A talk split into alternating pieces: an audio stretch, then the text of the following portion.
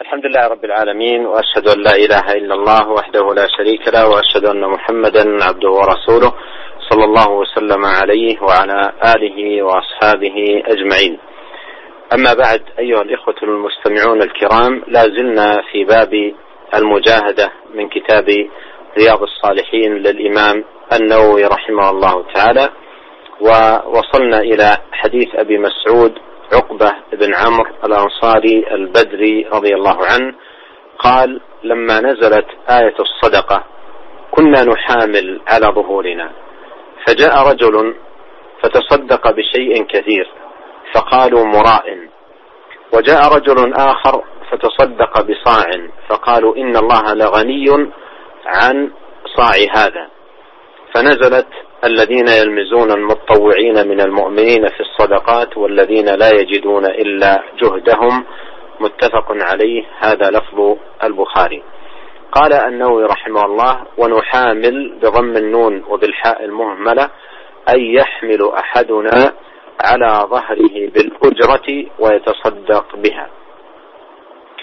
أيها الإخوة المستمعون هذا الحديث حديث عظيم في باب المجاهدة وهو يبين لنا قوة مجاهدة الصحابة رضي الله عنهم وأرضاهم لأنفسهم في أبواب البر والخير وتسابقهم في ذلك. فلما نزلت آية الصدقة أي التي فيها الحث على الصدقة والبذل ومضاعفة الأجر والمثوبة للمتصدقين إلى أضعاف كثيرة لما نزلت الآية قال كنا نحامل على ظهورنا أي أن بعضهم لا يجد في بيته وعنده ما ينفقه ويقدمه ويتصدق به فيذهب ويعمل حمالا يحمل على ظهره المتاع بالأجرة من أجل أن يتصدق. وهذا من الدلائل العظيمة على رغبة الصحابة رضي الله عنهم في الخير وشدة حرصهم عليه.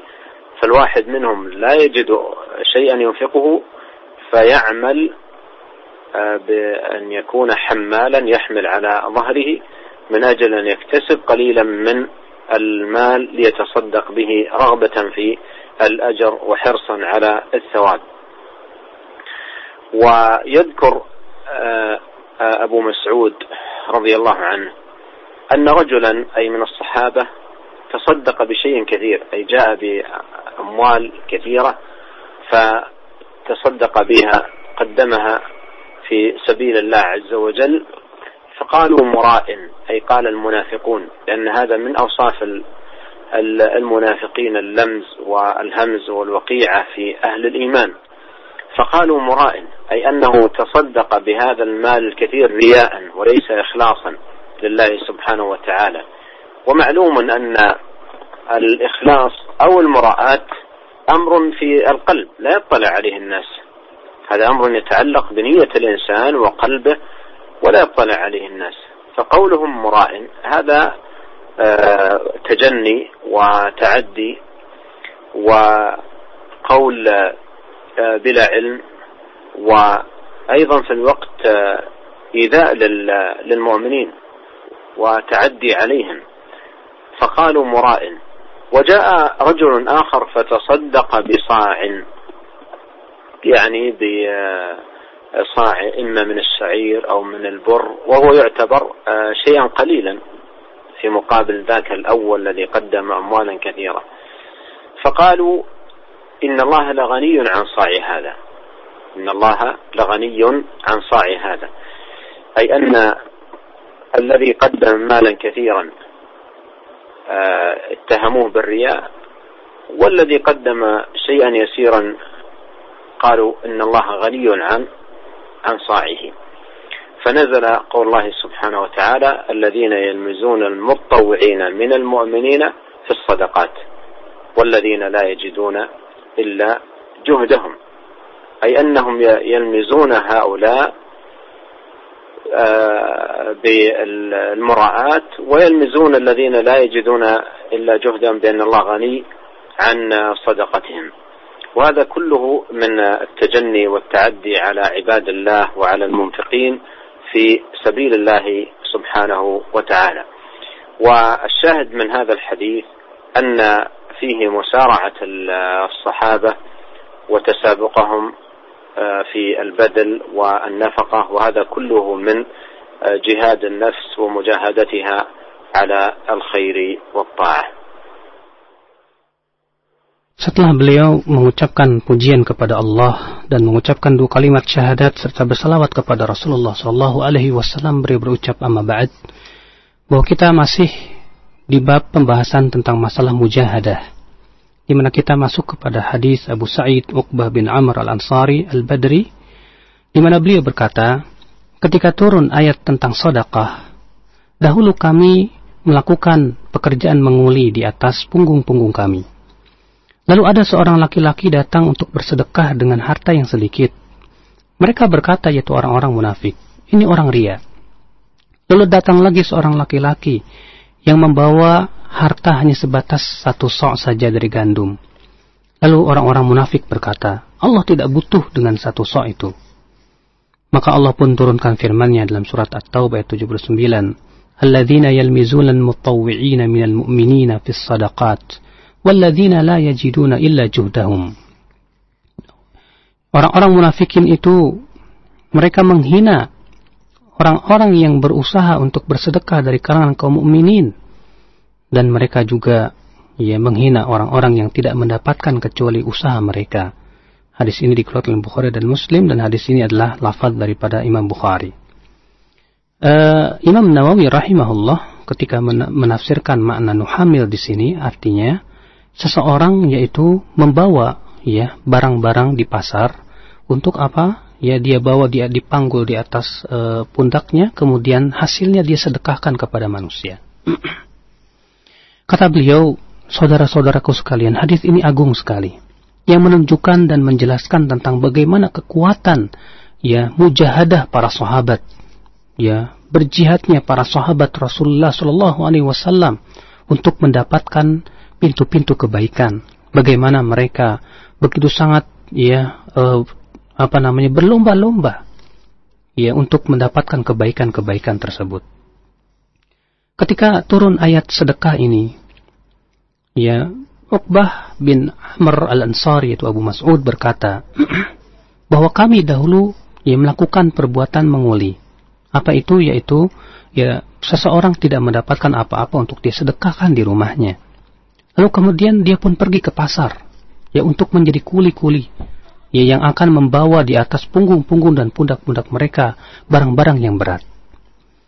Nah kemudian ketika mereka mendapatkan uh, upahnya, maka mereka pun sedekahkan kepada fakir miskin. Ini menunjukkan kata beliau bukti betapa mereka sangat semangat sekali. Ya untuk apa? ya untuk beramal soleh. Berkata betapa mereka sangat semangat sekali untuk mendapatkan pahala yang besar di sisi Allah Subhanahu wa taala. Abu Mas'ud menyebutkan di sini ya tentang kisah mereka yang bersedekah. Di antara sahabat ada yang sedekah dengan harta yang banyak. Di mana ia ya persembahkan semuanya di jalan Allah Subhanahu wa taala harta yang banyak tersebut. Namun apa yang terjadi? Orang-orang munafik di mana orang munafik ya akhi ya sifatnya adalah selalu melecehkan, meledek orang-orang yang beriman. Apa kata mereka? Ah itu orang ria. Ya padahal masalah keikhlasan kan hati ya tempatnya di hati. Manusia tidak mengetahui apakah ria atau tidak. Ya tapi kemudian ya memang dasar orang-orang munafik yang tidak suka kepada orang-orang yang beriman. Selalu ketika mereka melihat ada orang yang berbuat kebaikan, diledeknya, dihinanya. Ini merupakan perkataan tanpa ilmu. Bahkan ini menyakiti hati kaum mukminin kata beliau. Kemudian ketika datang orang lain, di mana ia bersedekah dengan satu sok dari gandum, dan tentunya ini ya sedikit dibandingkan yang pertama tadi. Apa kata orang-orang munafik? Allah tidak butuh kepada sokmu itu. Ya. Artinya orang-orang munafik itu ketika melihat ada orang membawa harta yang banyak malah dituduh dengan ria ketika ia melihat orang yang membawa harta yang sedikit, mereka malah meledek dan berkata, Allah tidak butuh kepada sedekahmu itu. Maka kemudian Allah ya turunkan firman-Nya,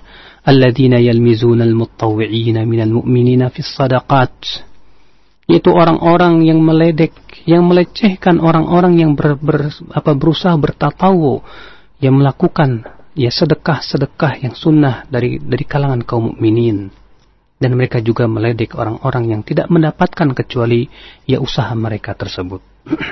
Semua ini ya termasuk ya perbuatan-perbuatan orang-orang munafik menyakiti para hamba-hamba Allah Subhanahu wa taala.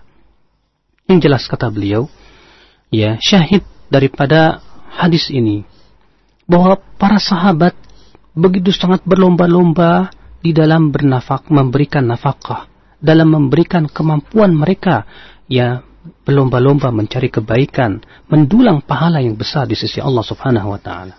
Nah, ya. وهذه الآية الكريمة هي في آه، سورة التوبة. وسورة التوبة تسمى الفاضحة لأن الله سبحانه وتعالى في تلك السورة العظيمة فضح المنافقين بكشف مخازيهم وإظهار قبائحهم وشنائعهم وأعمالهم السيئة بذكر الأوصاف التي يتصفون بها. ولهذا نجد في سورة التوبة آيات كثيرة فيها ومنهم كذا ومنهم كذا أو كما في هذه الآية الذين كذا في عد لأوصاف المنافقين. والله عز وجل ذكر المنافقين بأوصافهم حتى يتنبه الناس إلى أن هذه الأوصاف متى وجدت وفي أي زمان وجدت فإنها أوصافا للمنافقين ليست من أوصاف أهل الإيمان وإنما من أوصاف المنافقين.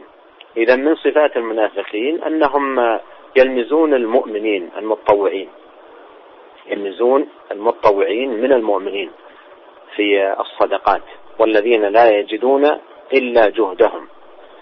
قال جل وعلا فيسخرون منهم سخر الله منهم ولهم عذاب أليم. أي أن هذه صفة للمنافقين في أي وقت وفي أي زمان السخرية من المؤمنين والاستهزاء بهم حتى في الأعمال الصالحة إذا تصدقوا وقدموا الأموال والنفقات في سبيل الله أيضا يسخرون منهم ويستهزئون بهم إما يقولون هذا مرائي أو يقولون هذا كذا. إلى غير ذلك من الألفاظ الكلمات التي يأتون بها سخرية للمؤمنين. ومن يتأمل هذه الآية يجد فيها إشارة إلى أن أهل النفاق جمعوا بين عدة محاذير. منها أن أنهم يحرصون على تتبع أحوال المؤمنين.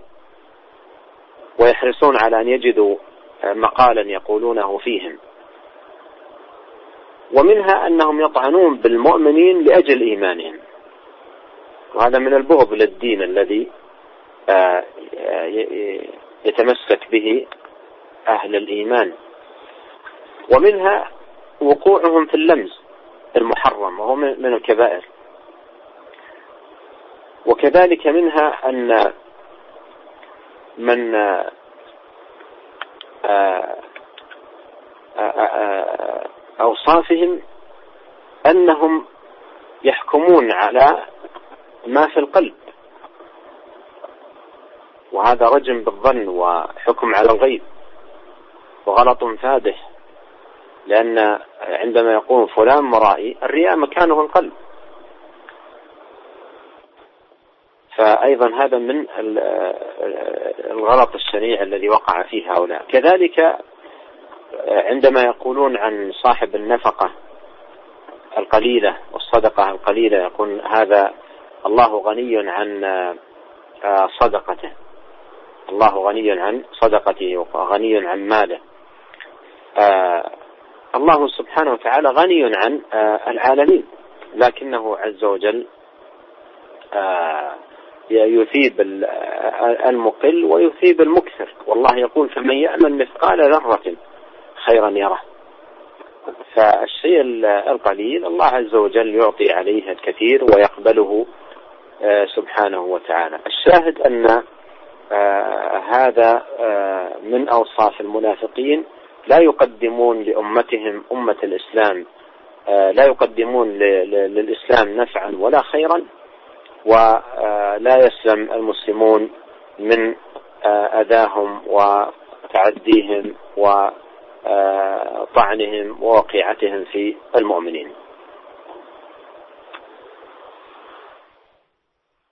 Kata beliau, ayat tersebut terdapat di dalam surat At-Taubah. Dan surat At-Taubah dinama juga dinamai juga dengan surat Al-Fadhihah. Apa itu? Yaitu ya yang membuka aib-aib kaum munafikin. Di mana di dalam ayat ini Allah menyebutkan ya tentang aib-aib orang-orang munafikin, tentang perbuatan-perbuatan mereka yang tercela. Oleh karena itu, ya kita dapati di dalam surat At-Taubah ini banyak sekali ayat-ayat ya dengan dimulai dengan kata-kata wa minhum kada di antara mereka ada yang berbuat seperti ini. Di antara mereka ada yang berbuat seperti ini. Atau Allah menyebutkan alladzina kada ya yaitu orang-orang yang begini dan begitu. Ya. Di sini Allah Subhanahu wa taala menyebutkan tentang sifat orang munafikin di dalam ayat ini agar manusia mengingat agar manusia sadar bahwasanya ini adalah sifat-sifat orang munafikin. Kapan saja sifat-sifat ini ada pada seseorang, hendaklah dia sadar bahwa ini adalah sifat orang-orang munafikin. Iya. Di mana Allah menyebutkan dalam ayat ini bahwa di antara sifat orang munafikin adalah meledek, melecehkan, ya orang-orang yang berusaha untuk bersedekah, untuk mengharapkan ganjaran dari Allah yang besar. Maka dari itu Allah Subhanahu wa taala menyebutkan bahwa orang-orang munafikin apa? Fayaskharuna minhum. Ya sakhirallahu minhum. Mereka ya apa namanya memperolok orang-orang yang berusaha bersedekah itu. Artinya orang-orang munafikin ya akhi. Pekerjaannya berusaha memperolok ya meledek orang-orang yang berusaha untuk beramal saleh. Terkadang mereka meledeknya dengan lafaz-lafaz dan kalimat-kalimat yang ya tentunya menyakiti hati ya seorang mukmin. Maka dari itu kata beliau, siapa yang memperhatikan ayat ini akan terdapat di sana isyarat bahwasanya orang yang munafik itu mempunyai beberapa sifat yang disebutkan dalam ayat ini. Di antaranya yang pertama kata beliau, semangat mereka mencari-cari kesalahan kaum mukminin. Semangat mereka ya berusaha mencari-cari aib kaum mukminin entah itu berupa perkataan, entah itu perbuatan. Sedikit saja ada kesalahan pada seorang mukmin, segera mereka sebarkan, segera mereka ya apa namanya berikan eh, aksi-aksi uh, yang subhanallah yang menyakiti kaum mukminin. Kemudian ya di antara apa namanya uh, sifat orang munafik yang ada di dalam hadis ini, di dalam ayat ini, ya bahwasanya orang-orang munafikin mereka menikam kaum mukminin, menghina kaum mukminin disebabkan oleh keimanan mereka. Itu disebabkan karena kebencian mereka terhadap iman, disebabkan kebencian mereka dan kedengkian mereka ya terhadap kaum mukminin. Demikian pula ya ketika mereka meledek kaum mukminin yang menunjukkan akan kemunafikan di hati mereka. Di antaranya juga kata beliau bahwa mereka itu suka menghukumi orang dengan apa yang ada di hatinya. Iya, mereka menghukumi orang dengan dugaan-dugaan. Mereka suka menghukumi sesuatu yang sifatnya gaib dengan mengatakan si fulan ya orangnya ria. Padahal kan kata beliau, ria itu tempatnya di hati. Demikian pula mereka berkata, ya ketika mengomentari orang-orang yang membawa harta yang sedikit, bahwa Allah tidak butuh kepada sedekahnya. Ya, betul memang. Allah tidak butuh kepada siapa pun juga, akan tetapi ingat, Allah terkadang memberikan pahala yang besar ya kepada orang yang bersedekah dengan kecil karena keikhlasannya. Yang jelas kata beliau, syahid daripada ayat ini bahwasanya di antara sifat orang-orang munafik ya di mana mereka sifatnya itu sifat yang keji sama sekali tidak memberikan kebaikan untuk Islam sama sekali tidak memberikan manfaat kok ya untuk kaum muslimin Bahkan tidak ada satupun kaum muslimin yang selamat dari cecaan mereka. Tidak ada, kata beliau, satupun kaum muslimin yang selamat dari apa? Ya, daripada gangguan mereka dan penyakitan hati mereka. Sebab demikian, kata beliau, bahwa orang-orang munafik itu senantiasa mencari-cari kesalahan kaum mukminin. Nah. ثم أورد الإمام النووي رحمه الله تعالى حديث أبي ذر جندب بن جنادة رضي الله عنه وهو آخر حديث آه، ساقه رحمه الله تعالى في باب المجاهدة من كتابه رياض الصالحين. عن النبي صلى الله عليه وسلم فيما يرويه عن الله تبارك وتعالى أنه قال يا عبادي إني حرمت الظلم على نفسي وجعلته بينكم محرما فلا تظالموا يا عبادي كلكم ضال إلا من هديته فاستهدوني أهدكم. يا عبادي كلكم جائع إلا من أطعمته فاستطعموني أطعمكم. يا عبادي كلكم عار إلا من كسوته فاستكسوني أكسكم. يا عبادي إنكم تخطئون بالليل والنهار وأنا أغفر الذنوب جميعا فاستغفروني أغفر لكم. يا عبادي إنكم لن تبلغوا ضري فتضروني ولن تبلغوا نفعي فتنفعوني. يا عبادي لو أن أولكم وآخركم وإنسكم وجنكم كانوا على أتقى قلب رجل واحد منكم ما زاد ذلك في ملكي شيئا. يا عبادي لو أن أولكم وآخركم وإنسكم وجنكم كانوا على أفجر قلب رجل واحد منكم ما نقص ذلك من ملكي شيئا. يا عبادي لو أن أولكم وآخركم وإنسكم وجنكم قاموا في صعيد واحد فسألوني فأعطيت كل إنسان مسألته ما نقص ذلك مما عندي إلا ما إلا كما ينقص المخيط إذا أدخل البحر. يا عبادي إنما هي أعمالكم أحصيها لكم ثم أوفيكم إياها. فمن وجد خيرا فليحمد الله ومن وجد غير ذلك فلا يلومن إلا نفسه. قال سعيد وسعيد مر في في إسناد الحديث وهو سعيد بن عبد العزيز. قال سعيد كان أبو إدريس أي الخولاني إذا حدث بهذا الحديث جثى على ركبتيه الحديث رواه مسلم. ومعنى جثى على ركبتيه أي جلس على ركبتيه من عظمة شأن هذا الحديث ومكانته العلية الرفيعة. يقول النووي رحمه الله وروينا عن الإمام أحمد بن حنبل رحمه الله قال ليس لأهل الشام حديث أشرف من هذا الحديث. وهذا أيضا آه ذكره آه الإمام أحمد تنبيها على مكانة هذا الحديث آه العظيمة ومنزلته العلية. وهذا الحديث حديث قدسي يرويه النبي صلى الله عليه وسلم عن ربه. وهو مشتمل على نداءات نداءات من الرحمن سبحانه وتعالى. ولو عددنا النداءات التي جاءت في هذا الحديث نجد أنها عشر نداءات. كلها يقول فيها الرب العظيم سبحانه يا عبادي ينادي عباده. فيا عبادي عشر مرات تكررت أي أن نداءات الرحمن في هذا الحديث العظيم تكررت عشر مرات. وهذا أيها الإخوة الكرام مما يحفز القلوب ويجعل النفوس تقبل على سماع كلام الرحمن سبحانه وتعالى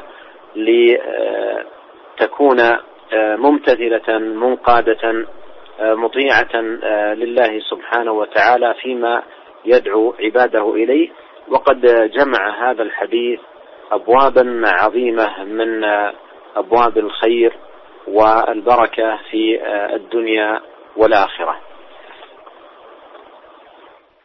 Kemudian Al-Imam An-Nawawi rahimahullah menyebutkan hadis Abu Dhar Jundub bin Junadah dari Nabi sallallahu alaihi wasallam dalam apa yang beliau riwayatkan dari Allah Subhanahu wa taala, Allah tabaraka wa taala yang maha mulia lagi maha tinggi.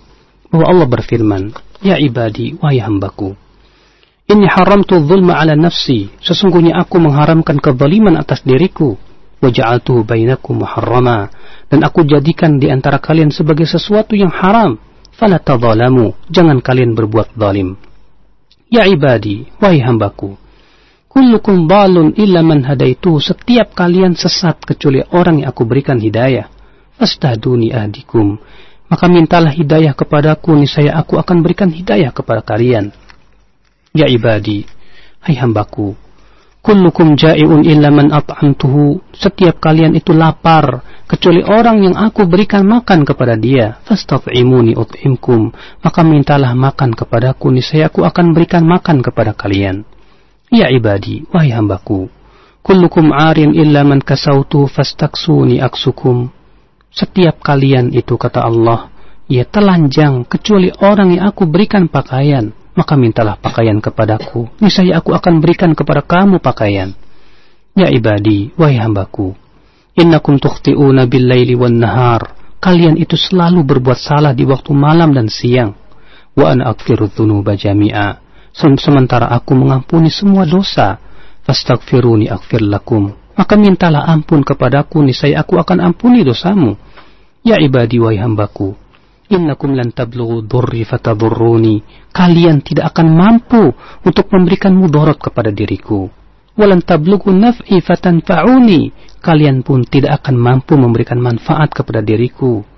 Ya ibadi, hai hambaku, Lau anna awalakum wa akhirakum kalaulah generasi awal kalian dan generasi akhir kalian, manusia dan jin kalian semuanya di atas ketakwaan hati seorang laki-laki di antara kalian. Mazada dzalika fi mulki. Itu semua tidak akan menambah kerajaanku sedikit pun juga.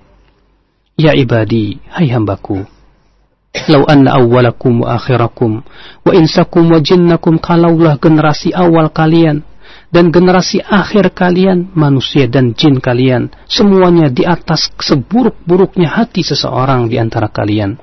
Mana qasadhalika min mulki syai'a. Itu semua tidak akan mengurangi kerajaanku, kata Allah. Ya ibadi, hai hambaku. Kalaulah generasi awal kalian, generasi akhir kalian, manusia dan jin kalian. Qamu fi sa'idin wahid, mereka semua berkumpul di sebuah tanah lapang. Fasa'aluni, Lalu mereka semua minta kepadaku. Fa'ataitu kull fa'ataitu kulla insanin mas'alah mas'alatahu. Lalu aku mengabulkan setiap doa daripada mereka semuanya. Qasadhalika mimma indi. Itu semua kata Allah tidak mengurangi sama sekali kekayaanku. Kecuali seperti apa? Ya kama illa kama yanqusul mikhyatu idza udkhila al-bahra. Kecuali seperti jarum yang dimasukkan ke dalam laut kemudian diangkat kembali, seperti itulah berkurangnya. Wahai hambaku, kata Allah, Innama hiya a'malukum uhsiha lakum. Sesungguhnya ia adalah amalan-amalan kamu yang aku akan hitung buat kamu. Thumma uwaffikum iyaha. Lalu aku akan berikan balasan kepada kalian. Faman wajada khairan falyahmadillah. Siapa yang mendapatkan kebaikan balasannya, hendaklah ia memuji Allah. Waman wajada ghaira dhalik. Siapa yang mendapatkan malah keburukan balasannya, fala yalumanna illa nafsah. Jangan ia mencerca kecuali dirinya sendiri. Berkata Sa'id dan telah lewat kata beliau bahwa Sa'id yang dimaksud adalah Sa'id bin Abdul Aziz. Ya, ia berkata adalah Abu Idris yaitu Al-Khawlani. Apabila menyampaikan hadis ini, beliau menyampaikannya sambil duduk di atas lututnya. Ya. Keluar Imam Muslim. Dan diriwayatkan kepada kami dari Imam Ahmad bin Hambal, ia berkata, bahwa tidak ada penduduk Syam, ya, dalam periwayatan hadis yang lebih mulia daripada hadis ini. Abu Idris, ya, ketika menyampaikan hadis ini sampai duduk di atas, ya berdiri di atas lututnya. Kenapa ya, akhi? Karena mengagungkan hadis ini, betapa agungnya hadis ini. Demikian pula Imam Ahmad bin Hambal menyebutkan, ya, tentang masalah ini karena keagungan hadis ini kata beliau. Di mana hadis ini adalah hadis qudsi yang mengandung seruan-seruan Allah yang Rahman. Kalaulah kita hitung di dalam hadis ini kata beliau ya, banyak sekali bahkan ya beberapa bahkan sepuluh kali Allah subhanahu wa ta'ala memanggil hambanya semuanya dengan ucapan ya ibadi, wahai hambaku, wahai hambaku. Sepuluh kali beliau Allah subhanahu wa ta'ala mengulang-ulang dalam hadis kudsi ini. Dan tentunya kata beliau, semua ini membuat hati kita tergugah dan siap-siap untuk mendengarkan apa yang akan difirmankan oleh Allah Subhanahu wa taala sehingga pada waktu itu hati kita menjadi tunduk hati kita pada waktu itu siap untuk mendengarkan dan melaksanakan perintah-perintah Allah Subhanahu wa taala. Dan hadis ini kata beliau, ya, mencakup eh, pintu-pintu uh, kebaikan, demikian pula ya faidah-faidah yang banyak dan beliau akan apa namanya kembali membahasnya insyaallah. Nah, Syekh. الجملة الأولى من هذا الحديث هي قوله سبحانه يا عبادي إني حرمت الظلم على نفسي وجعلته بينكم محرما فلا تظالموا. وقوله إني حرمت الظلم على نفسي أي لا أظلم أحدا لا بزيادة سيئات عليه ولا أيضا بنقصان حسنات كما قال الله عز وجل ومن يعمل من الصالحات وهو مؤمن فلا يخاف ظلما ولا هضما. ظلما بزيادة في سيئاته وهضما بنقص من حسناته. فالله عز وجل لا يظلم أحدا. وما ربك بظلام للعبيد. وجعله بين العباد محرما. أي حرم على العباد أن يظلم بعضهم بعضا. سواء في الدماء أو الأموال أو الأعراض. وهذه هي المجالات التي يكون فيها الظلم إما أن يظلم غيره في ماله أو في عرضه أو في دمه. والنبي عليه الصلاة والسلام قال إن دماءكم وأموالكم وأعراضكم عليكم حرام كحرمة يومكم هذا. قال ذلكم عليه الصلاة والسلام في حجة الوداع. فالشاهد أن الظلم محرم ظلم العباد بعضهم لبعض سواء في أنفسهم أو في أموالهم أو في أعراضهم والظلم ظلمات يوم القيامة كما جاء بذلكم الحديث عن رسول الله صلى الله عليه وسلم Kemudian kata beliau, kalimat pertama yaitu yes, firman Allah Subhanahu wa taala dalam hadis qudsi ini, ya ibadi, inni haramtu dhulma ala nafsi ja'altuhu bainakum muharrama fala tadhalamu. Wahai hambaku, sesungguhnya aku mengharamkan kezaliman atas diriku dan aku jadikan di antara kalian sebagai sesuatu yang haram, maka jangan kalian saling menzalimi. Artinya bahwa aku tidak pernah menzalimi hambaku dengan menambahkan keburukannya atau mengurangi kebaikannya. Ya sebagaimana Allah Subhanahu wa taala berfirman dalam satu ayat yang disebutkan di situ fala yakhafu dzulma ya bahwa dia tidak akan pernah takut akan kezaliman dari Allah Subhanahu wa taala. Allah tak pernah menzalimi hambanya. Allah berfirman, "Wa ma rabbuka bidzallami lil 'abid." Dan tidaklah Rabbmu itu menzalimi hamba-hambanya. Lalu Rasulullah Allah, Allah berfirman, "Wa ja'ala muharraman Artinya Allah menjadikan ya kezaliman itu sebagai sesuatu yang haram. Baik kezaliman ya di dalam masalah darah ataupun kezaliman yang berhubungan dengan masalah harta ataupun kezaliman yang berhubungan dengan masalah kehormatan seseorang. Sebagaimana Nabi Shallallahu alaihi wasallam ya di dalam haji wada Waktu itu Rasulullah SAW berdoa, apa bersabda, Inna dima'akum wa amwalakum wa aradakum haramun alaikum. Sesungguhnya darah kalian, harta kalian, kehormatan kalian haram atas kalian. Seperti haramnya di hari ini, di bulan ini, dan di negeri ini. Di mana syahid daripada hadis ini, kata beliau, bahwa kezaliman itu diharamkan. Ya baik, ya kezaliman yang menimpa pada diri seseorang. Baik itu yang menimpa kehormatan seseorang darah seseorang, demikian pula harta seseorang. Dan Nabi Shallallahu Alaihi Wasallam mengingatkan bahwa kezaliman itu adalah kegelapan kelak pada hari kiamat. Beli bersabda, "Al-zulmu zulumat yaumal qiyamah." Kezaliman itu kata Allah, zulumat, ke kegelapan ya kelak ya pada hari kiamat. Naam Syekh. النداء الثاني قال يا عبادي كلكم ضال إلا من هديته فاستهدوني أهدكم آه، وهذا فيه أن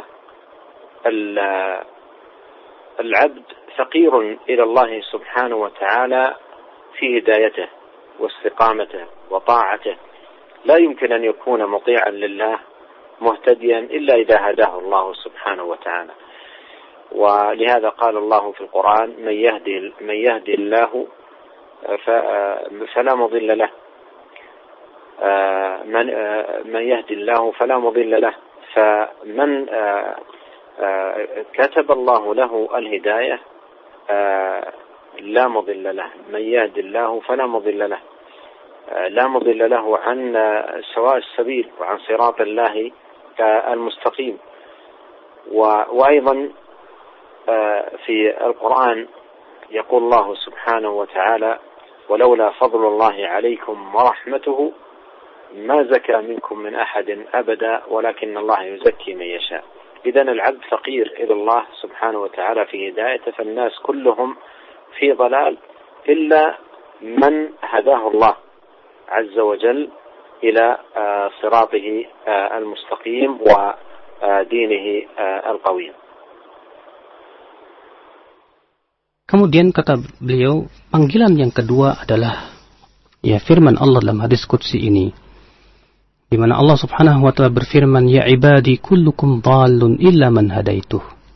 Wahai hambaku, semua kalian itu sesat kecuali orang yang aku berikan hidayah kepadanya. Fastahduni, mintalah hidayah kepadaku, niscaya aku akan berikan hidayah kepada kamu. Dalam hadis ini kata beliau, bahwa hamba fakir ya kepada Allah, sangat butuh kepada Allah dalam hidayah dari Allah Subhanahu wa taala. Di dalam istiqomah dia, di dalam ketaatan dia, tidak mungkin seorang hamba mampu mentaati Allah Subhanahu wa taala kecuali dengan hidayah dari Allah Subhanahu wa taala. Makanya Allah berfirman kata beliau di dalam firman-Nya man yahdillahu fala mudhillalah. Siapa yang Allah berikan hidayah yang menuju ke apa namanya jalan kebenaran, tidak akan pernah ada orang yang mampu untuk apa? Menyesatkan dia dari jalan kebenaran tersebut. Tidak ada. Demikian pula Allah Subhanahu wa taala berfirman, "Walaula fadlullahi alaikum wa rahmatuh."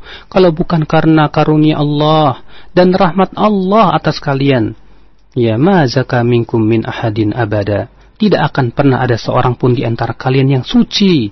Ya akan tetapi Allah yang memberikan kesucian kepada siapa yang Allah kehendaki. Ya. Walakin Allah yuzakki man yasha. Kalau begitu kata beliau, semua kita sangat butuh kepada hidayah Allah Subhanahu wa taala. Semua kita hakikatnya adalah sesat kecuali orang yang Allah berikan hidayah kepada dia.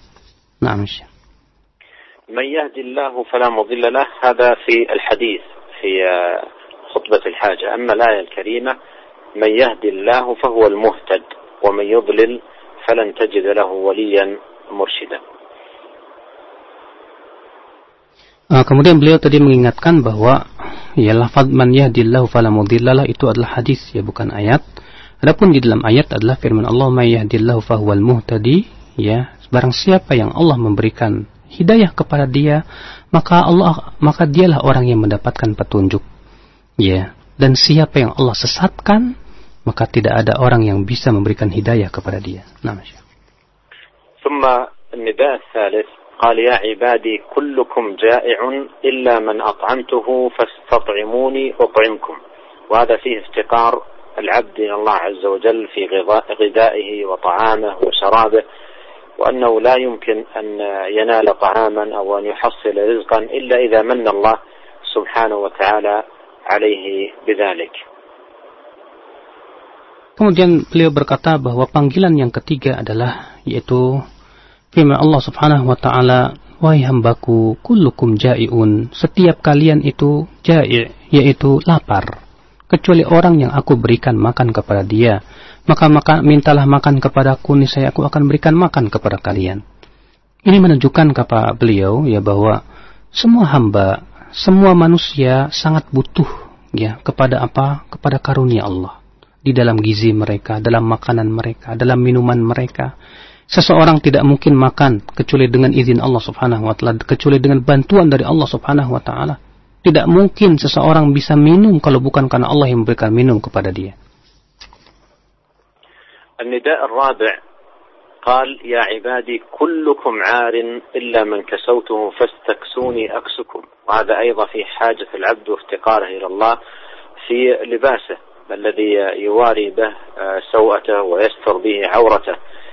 فلولا منة الله عليه باللباس لما لما حصل شيئا يستر به عورته ويواري به سوءته. فهو منة الله عليه والعبد مفتقر إلى الله عز وجل في لباسه كما أنه مفتقر إلى الله في جميع شؤونه Kemudian kata beliau panggilan yang keempat yaitu firman Allah Subhanahu wa taala, "Hai hambaku kullukum arin, setiap kalian itu telanjang, kecuali orang yang aku berikan pakaian kepadanya, maka mintalah pakaian kepadaku, niscaya aku akan berikan pakaian kepadanya." Ini menunjukkan juga betapa hamba sangat butuh kepada Allah dalam pakaiannya. Karena Allah yang memberi yang menutup ya auratnya. Allah juga yang memberikan pakaian kepada dia. Ya dengan pakaian itu dia bisa menutup ya aurat-auratnya tersebut. Kalau bukan karena Allah memberikan kepada manusia pakaian, tentu manusia tidak akan bisa menghasilkan sesuatu yang bisa menutup auratnya tersebut. Maka kewajiban kita kata beliau adalah untuk meminta kepada Allah ya akan pakaian demikian pula seluruh perkara-perkara yang sangat kita butuhkan dalam kehidupan dunia ini. الجملة الخامسة من الحديث قوله يا عبادي إنكم تخطئون بالليل والنهار وأنا أغفر الذنوب جميعا فاستغفروني أغفر لكم وهذا فيه سعة مغفرة الله سبحانه وتعالى وأنه عز وجل لا يتعاظمه ذنب أن يغفره فهو يغفر الذنوب مهما كثرت وتعددت وتنوعت. آه لمن تاب وأناب واستغفر. ولهذا قال إنكم تخطئون بالليل والنهار. وهذا فيه أن الإنسان يقع في الخطأ وكل بني آدم خطاء كما صح بذلكم الحديث عن رسول الله صلى الله عليه وسلم. إنكم تخطئون بالليل والنهار وأنا أغفر الذنوب جميعا جميعا. وهذا نظير ما جاء في سورة الزمر قال الله تعالى قل يا عبادي الذين أسرفوا على أنفسهم لا تقنطوا من رحمة الله إن الله يغفر الذنوب جميعا إنه هو الغفور الرحيم Kemudian kalimat yang kelima kata beliau yaitu firman Allah Subhanahu wa taala dalam hadis qudsi ini, "Ya ibadi, innakum tukhti'una bil-laili wan-nahar." Wahai hambaku, kalian itu selalu berbuat salah di waktu siang maupun malam. Sementara aku memohon mengampuni dosa-dosa, maka mintalah ya ampun kepadaku, niscaya aku akan ampuni dosa kalian. Di dalam hadis ini kata beliau menunjukkan betapa luasnya ampunan Allah Subhanahu wa taala betapapun besar ya dosa seorang hamba, ya berapapun banyaknya dosa seorang hamba, selama si hamba itu bertaubat kepada Allah, selama si hamba tersebut kembali kepada Allah Subhanahu wa taala, Allah akan ampuni dosa dia. Adapun firman Allah di sini, ya wahai hambaku, sesungguhnya kalian selalu bersalah. Ini menunjukkan kata beliau bahwasanya manusia itu pasti selalu berbuat salah. Sebagaimana Nabi Shallallahu Alaihi Wasallam bersabda, "Kullu bani Adam khata." Setiap anak Adam itu pasti pernah berbuat salah, pasti. Ya, semua manusia. Dan ini ya sama dengan firman Allah Subhanahu wa taala di mana uh, Allah berfirman dalam surat Az-Zumar, "Qul ya ibadiyalladzina asrafu ala anfusihim la taqnatu min rahmatillah, innallaha yaghfiru dzunuba jami'a, innahu huwal ghafurur rahim." Ya wahai hamba-hambaku yang melampaui batas ya terhadap dirinya sendiri. Janganlah kalian merasa putus asa dari rahmat Allah. Sesungguhnya Allah mengampuni semua dosa. Sesungguhnya Allah Maha Pengampun lagi Maha Penyayang. Baqi min baqi al-adhan Syekh 10 دقائق Syekh. نعم. آه الجملة السادسة من هذا الحديث يا عبادي إنكم لن تبلغوا ضري فتضروني ولن تبلغوا نفعي فتنفعوني وهذا فيه غنى الله سبحانه وتعالى عن العباد وأنه عز وجل لا تنفعه طاعة المطيعين ولا تضره معصية العاصين بل من اهتدى فإنما يهتدي لنفسه ومن ضل فإنما يضل عليها Kemudian kalimat berikutnya kata beliau yaitu firman Allah Subhanahu wa taala dalam hadis qudsi ini Ya ibadi wahai hambaku, kalian tidak akan sampai memberikan mudarat kepada diriku. Ya, dan kalian pun tidak akan mampu memberikan manfaat kepada diriku. Ini menunjukkan bahwa Allah tidak butuh kepada hambanya. Ketaatan hamba tidak akan memberikan manfaat kepada Allah. Kemaksiatan hamba pun, pun tidak tidak akan memberikan mudarat kepada Allah, Allah Subhanahu wa taala. Karena ketaatan semuanya itu untuk hamba Demikian pula kemaksiatannya pun ya itu semua untuk hamba. Nah, Syekh. النداء السابع والثامن يا عبادي لو أن أولكم وآخركم وإنسكم وجنكم كانوا على أتقى قلب رجل واحد منكم. ما زاد ذلك في ملكي شيئا. يا عبادي لو أن أولكم وآخركم وإنسكم وجنكم كانوا على أفجر قلب رجل واحد منكم ما نقص ذلك من ملكي شيئا. وهذا فيه أن الرب سبحانه وتعالى غني عن العباد.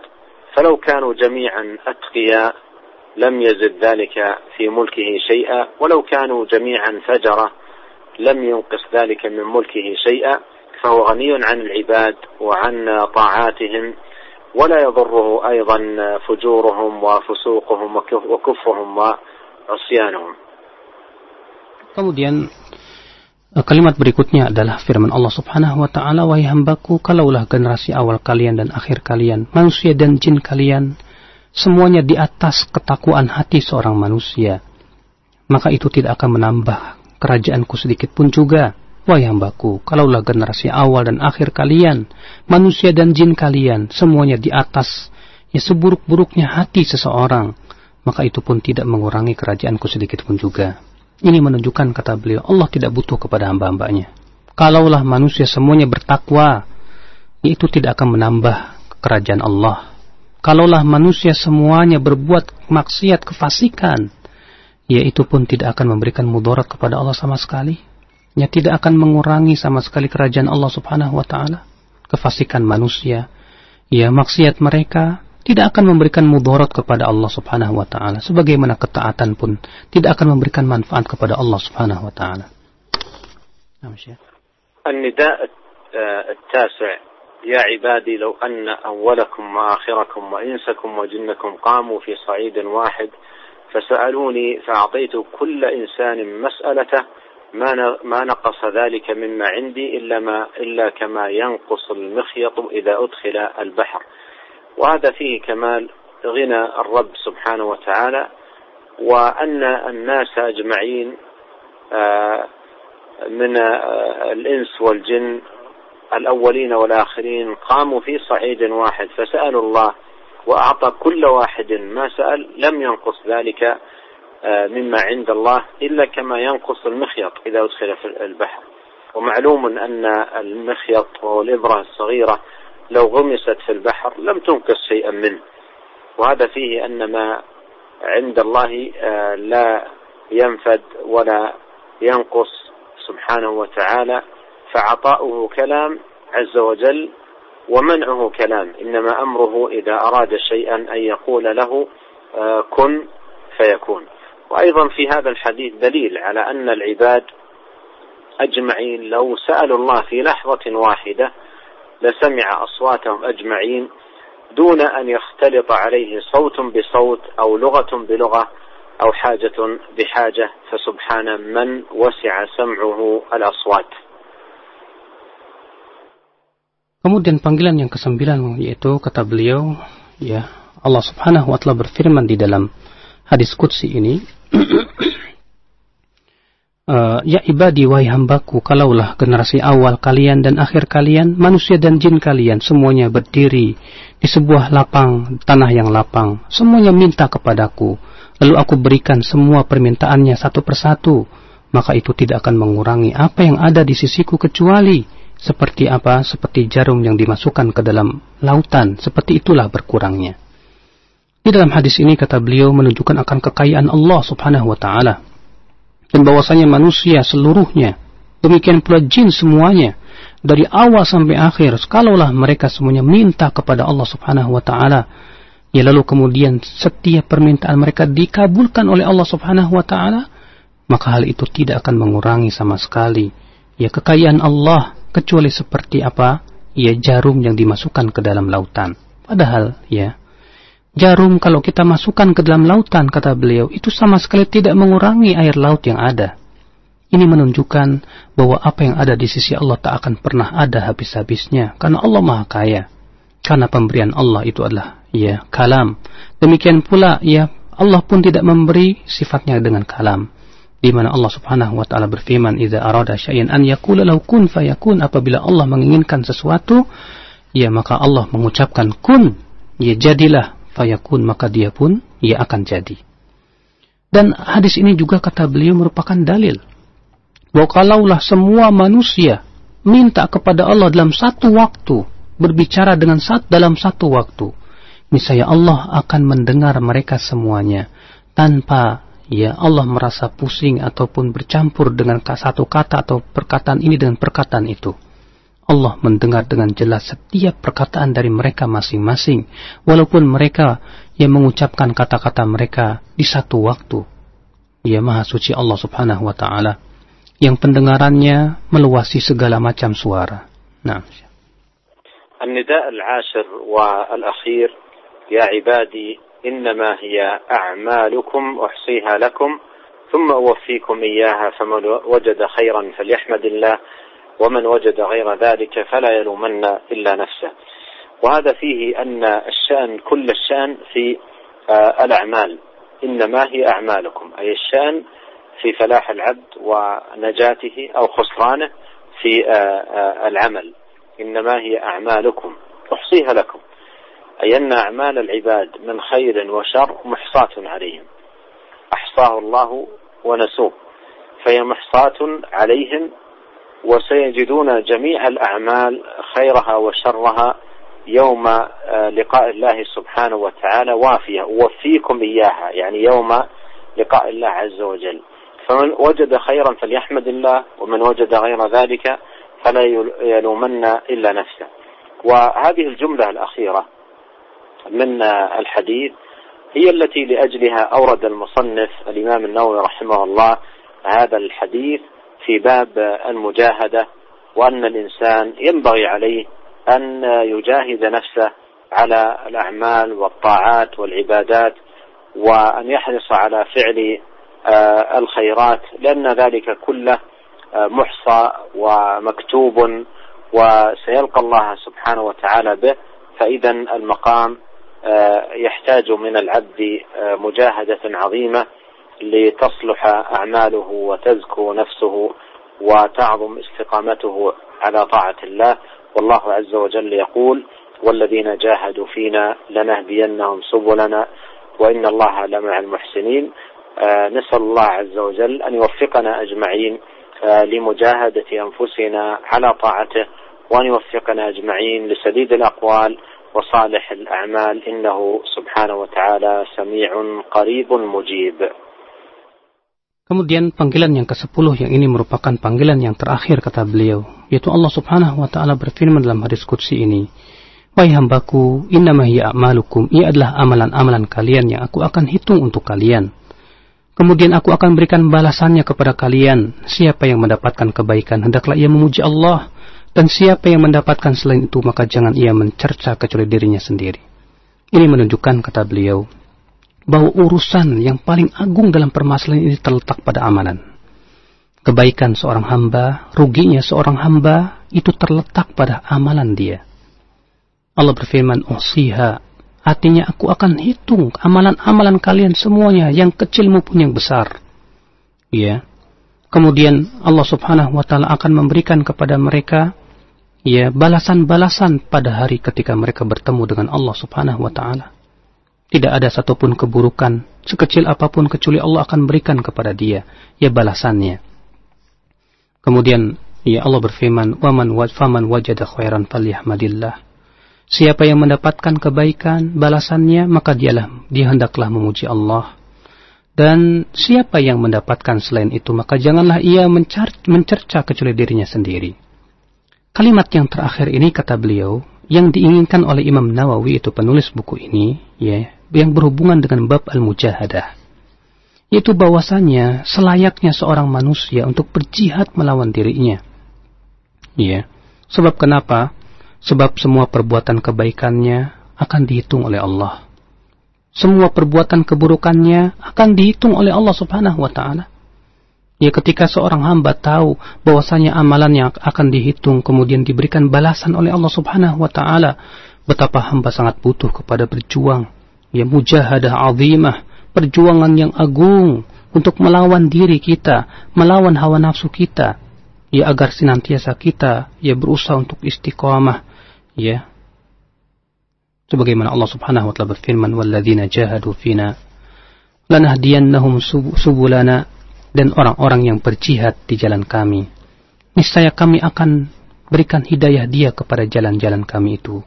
Dan sesungguhnya Allah bersama orang-orang yang berbuat ihsan. Kita mohon kepada Allah, kata beliau, agar kita mampu diberi, diberikan kemampuan oleh Allah untuk melawan diri-diri kita bermujahadah dan agar Allah memberikan kepada kita kelurusan perkataan dan perbuatan kita. Nah. نعم جزاك الله خيرا يا شيخ. قد حان أذان المغرب يا شيخ. نرجو من فضيلتكم الختام هذه المحاضرة لقائنا هذا. أسأل الله عز وجل أن يبارك لنا أجمعين في أعمالنا وأعمالنا وذرياتنا وأن يوفقنا لصالح الأعمال وسديد الأقوال.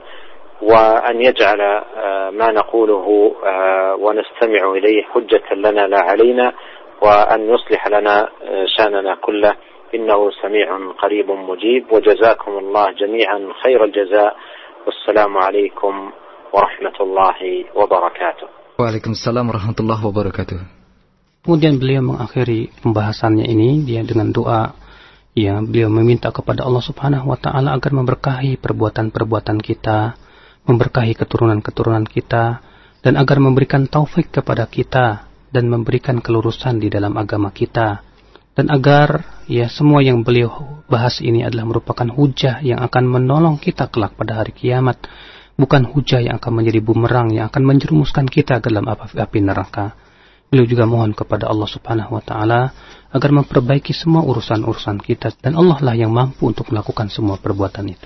Maka kemudian di sini beliau menutup pelajaran kita pada hari ini. Mudah-mudahan kata beliau ini menjadi sebuah manfaat-manfaat yang bisa kita petik dari pelajaran ini. Nah,